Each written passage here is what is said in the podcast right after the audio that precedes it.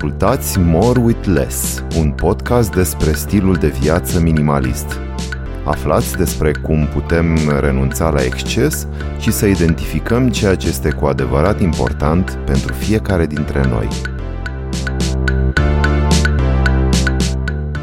Bună ziua!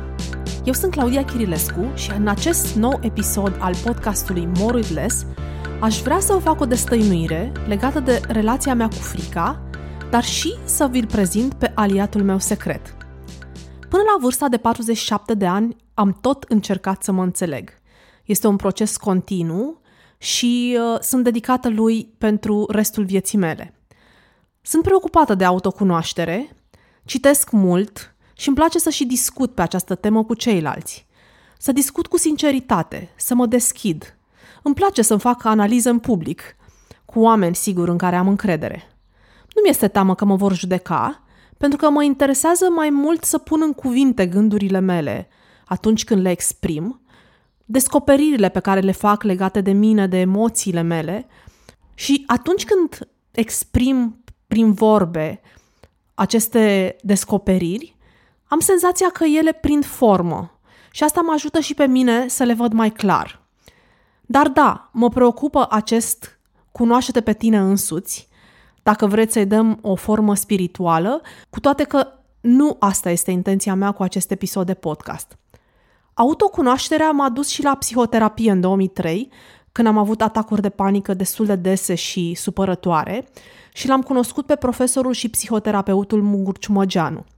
La el am revenit în două mii șaptesprezece și am început împreună cu el cursurile de meditație. Unde vroiam să ajung este că abia acum la patruzeci și șapte de ani am descoperit o parte din Claudia pe care aproape nu o cunoșteam. Este ca o vecină pe care o vezi uneori după perdea, bănuiești că stă cineva acolo, dar nu ai această certitudine și cu siguranță nu pot spune cum arată. Știu despre mine că sunt un profil anxios. Da, este important să vă spun asta, întrucât am făcut pace cu acest, să-l numim, minus al meu. Anxietatea mea se manifestă în raport cu starea de sănătate și siguranța financiară. Adică, dacă mă întrebați câți bani am pe card în acest moment, nu știu exact, dar sunt îngrijorată că aș putea cândva să rămân fără bani. La fel cu anxietatea de boală, ipohondria. Dacă mă doare ceva, având nouă ani de studii medicale în spate, respectiv liceu sanitar patru ani și facultate de farmacie cinci ani, și neprofesând ca să mă imunizez prin stres, cum se spune, adică să mă obișnuiesc cu boala și să nu mă mai deranjeze, deci atunci când mă doare ceva, sigur este varianta cea mai gravă la care mintea mea se poate gândi. Deci cu aceste două anxietăți, una într-un buzunar și una în celălalt, și cu o personalitate care mi se pare mie că pe parcursul vieții nu a fost neapărat înțeleasă de cei apropiat și într-un fel mi-a fost proiectată sau indusă ideea că este ceva în neregulă cu mine și că ar trebui să mă repar, vin acum către voi și vă mărturisesc. Am descoperit cum se numește doamna care se vedea după perdea și care era acolo. Se numește curaj. Este un curaj mare cât un tsunami și nu exagerez. El poate să mute munții și este capabil să mă treacă prin orice îmi rezervă viața. Este ca o a doua Claudia, care o ia pe Claudia fricoasa de mână și o ajută să facă orice. Și curajul acesta este parte din mine. Sunt eu. Nu-l datorez nimănui. Este acolo și, de fapt, a fost acolo în mine, probabil de când m-am născut. El nu depinde de ce zic ceilalți, de ce fac ceilalți. El este în mine și cu mine și crede în mine orice s-ar întâmpla. Într-un fel, mă uit la el ca o forță pe care o am în interiorul meu, ca un instrument care îmi dă libertate în raport cu viața și cu evenimentele pe care mi le rezervă viața. L-am observat însă că se manifestă, sau să păstrăm metafora, vine la mine în conștiință după cucoana anxietate. Într-un fel, în momentul în care se întâmplă ceva, mai întâi apare frica. Această cucoana anxietate este foarte obișnuită cu prezența mea și uh, este obișnuită și cu traseu. Știe exact unde locuiesc, se simte ca la ea acasă și în momentul în care vine, are și un loc preferat unde îi place să se așeze. Are propriul ei fotoliu. Este foarte exersată această companie a mea în prezența anxietății. Curajul însă vine după ce frica și-a spus povestea. Aceeași poveste coclită pe care o spun bătrânii ăia și care te plictisește de moarte. Așa este frica mea. Spune că nu o să fie bine și că trebuie neapărat să facem planuri. Dar dacă îi dai un ceai și un biscuite, ea se mai liniștește.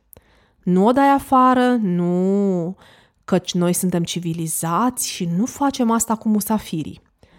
Și să vă mai spun un secret. Chiar dacă încercați să o dați afară, nu o să reușiți, căci ea pleacă doar când are chef.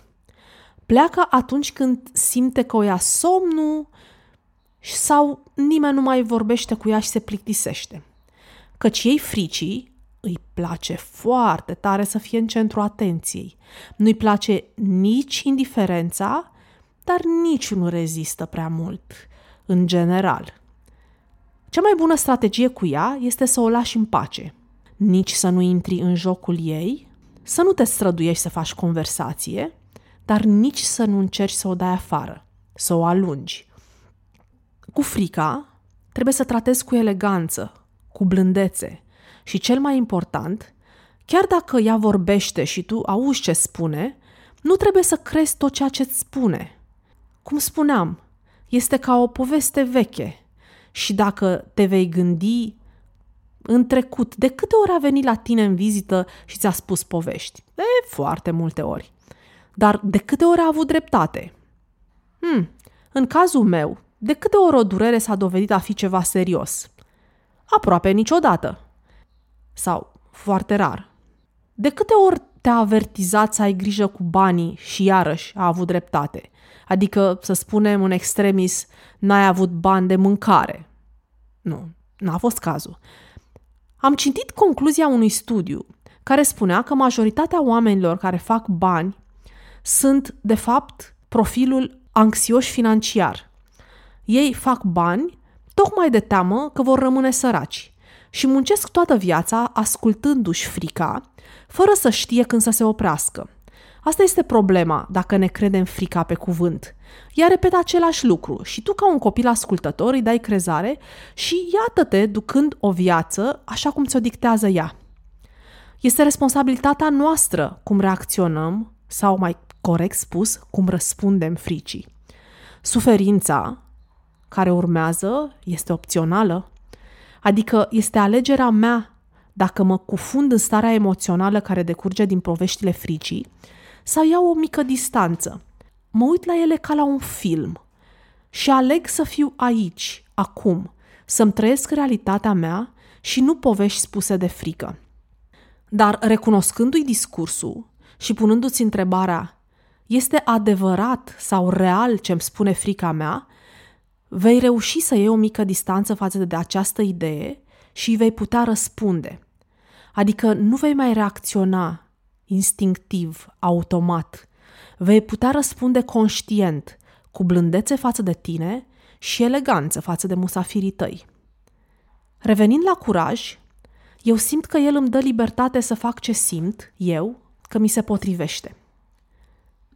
Și mai cred ceva, mai cred că curajul, în general, dacă este observat din exterior sau dacă este povestit celorlalți, este molipsitor pentru cei din jur. Cred că îi inspirăm și pe ei să dea perdeaua la o parte și să-și cunoască vecina ascunsă de mult timp, după draperii, așteptând ca într-o zi cineva să-i spună „Bună ziua!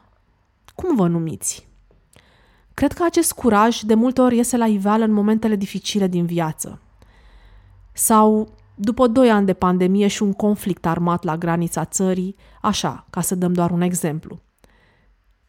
Și mai cred că odată ce curajul vede lumina soarelui, luat de braț și scos la plimbare, se face mare și frumos.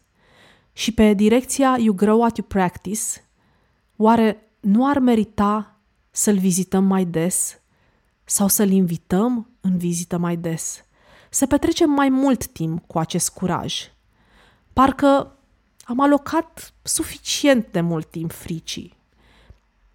Am stat prea multe seri împreună, ascultându-i poveștile eterne și repetitive. Oare acest nou prieten, vechi de fapt, dar nou pentru noi, căci a stat mereu ascuns după perdea, așteptând să-l invităm și pe el la un ceai, acest curaj nu merită să-și spună și el povestea? Și povestea lui este despre câte lucruri faine putem face și câte lucruri faine există deja făcute de ceilalți de lângă noi sau care ne înconjoară așa, pentru că trăim pe această planetă minunată. Ați observat că Bucureștiul este inundat de trandafiri în această lună mai când înregistrez acest episod și că în fiecare pâlc de copaci este câte o mierlă care face triluri? Ați observat câte gesturi fac ceilalți și care, de fapt, sunt menite să ne crească nouă nivelul de confort, dar pe care nu le mai sesizăm, cum ar fi faptul că cineva ne lasă să intrăm într-un magazin sau să dea la o parte să ne facă loc pe trotuar. Lucruri pe care le considerăm normale, dar de fapt presupun un efort de conștientizare și de atenție din partea celorlalți legat de prezența noastră. O altă veste bună este că curajul are încă doi frați buni, care de obicei te lasă mai întâi să-l cunoști pe el, pe fratele mai mare, dar după aceea vin și ei să te cunoască. Pe primul îl cheamă curiozitate și pe al doilea deschidere. Curiozitatea te îndeamnă să ieși din zona de confort, așa un pic, să încerci ceva nou, să faci tu alte alegeri decât cele uzuale, pornind de la schimbarea drumului către un magazin la care ne ducem în mod frecvent, la frecvența cu care îi sunăm pe cei de care ne pasă, la a recumpăra un buchet de flori just for fun, la a alege alt gen de bijuterii pe care le purtăm, la a decide pur și simplu să nu mai facem anumite lucruri și să vedem ce se întâmplă, să vedem dacă lucrurile alea cu adevărat ne lipsesc. Iar deschiderea te învață să primești tot ceea ce îți oferă viața cu brațele deschise și să înveți din fiecare experiență. Din ce în ce mai multe studii spun că noi nu învățăm când stăm în zona de siguranță.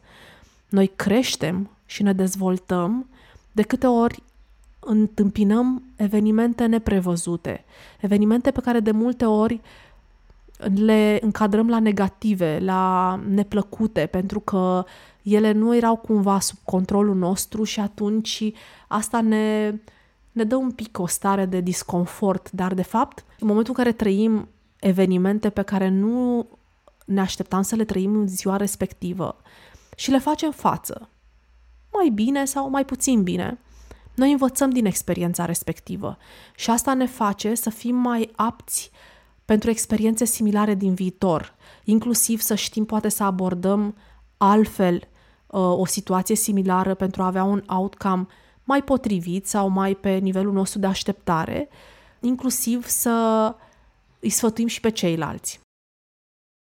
Da, deschiderea ne învață să primim fiecare experiență a vieții cu brațele deschise.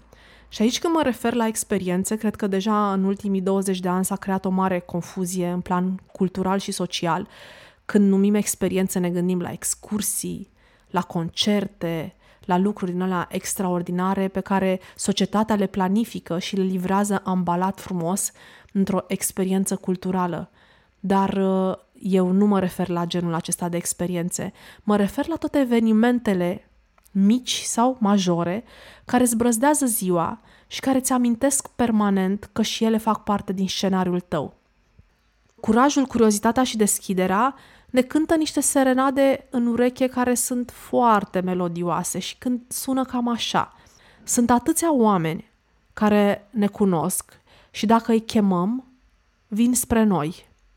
Și ei așteaptă după perdea să le dăm un semn și sunt timizi și le este teamă că poate nu îi placem cu adevărat și le este frică să facă ei primul pas.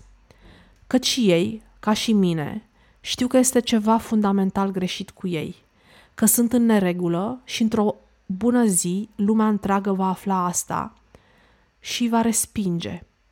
Și de aceea își construiesc măști și costume de camuflaj ca să pară mai dezirabili, mai atrăgători, ascunzând de fapt ceea ce sunt ei cu adevărat. Dar acesta este doar discursul fricii din interiorul nostru. Iar curajul nostru caută curajul din ceilalți. Am realizat că atunci când auzim pe cineva care spune nu-mi pasă ce cred ceilalți, ce vrea să spună de fapt este îmi este teamă că ceilalți nu mă acceptă așa cum sunt eu de fapt. Și vă spun, și eu credeam la fel, că ceilalți sunt ok și doar eu sunt în neregulă.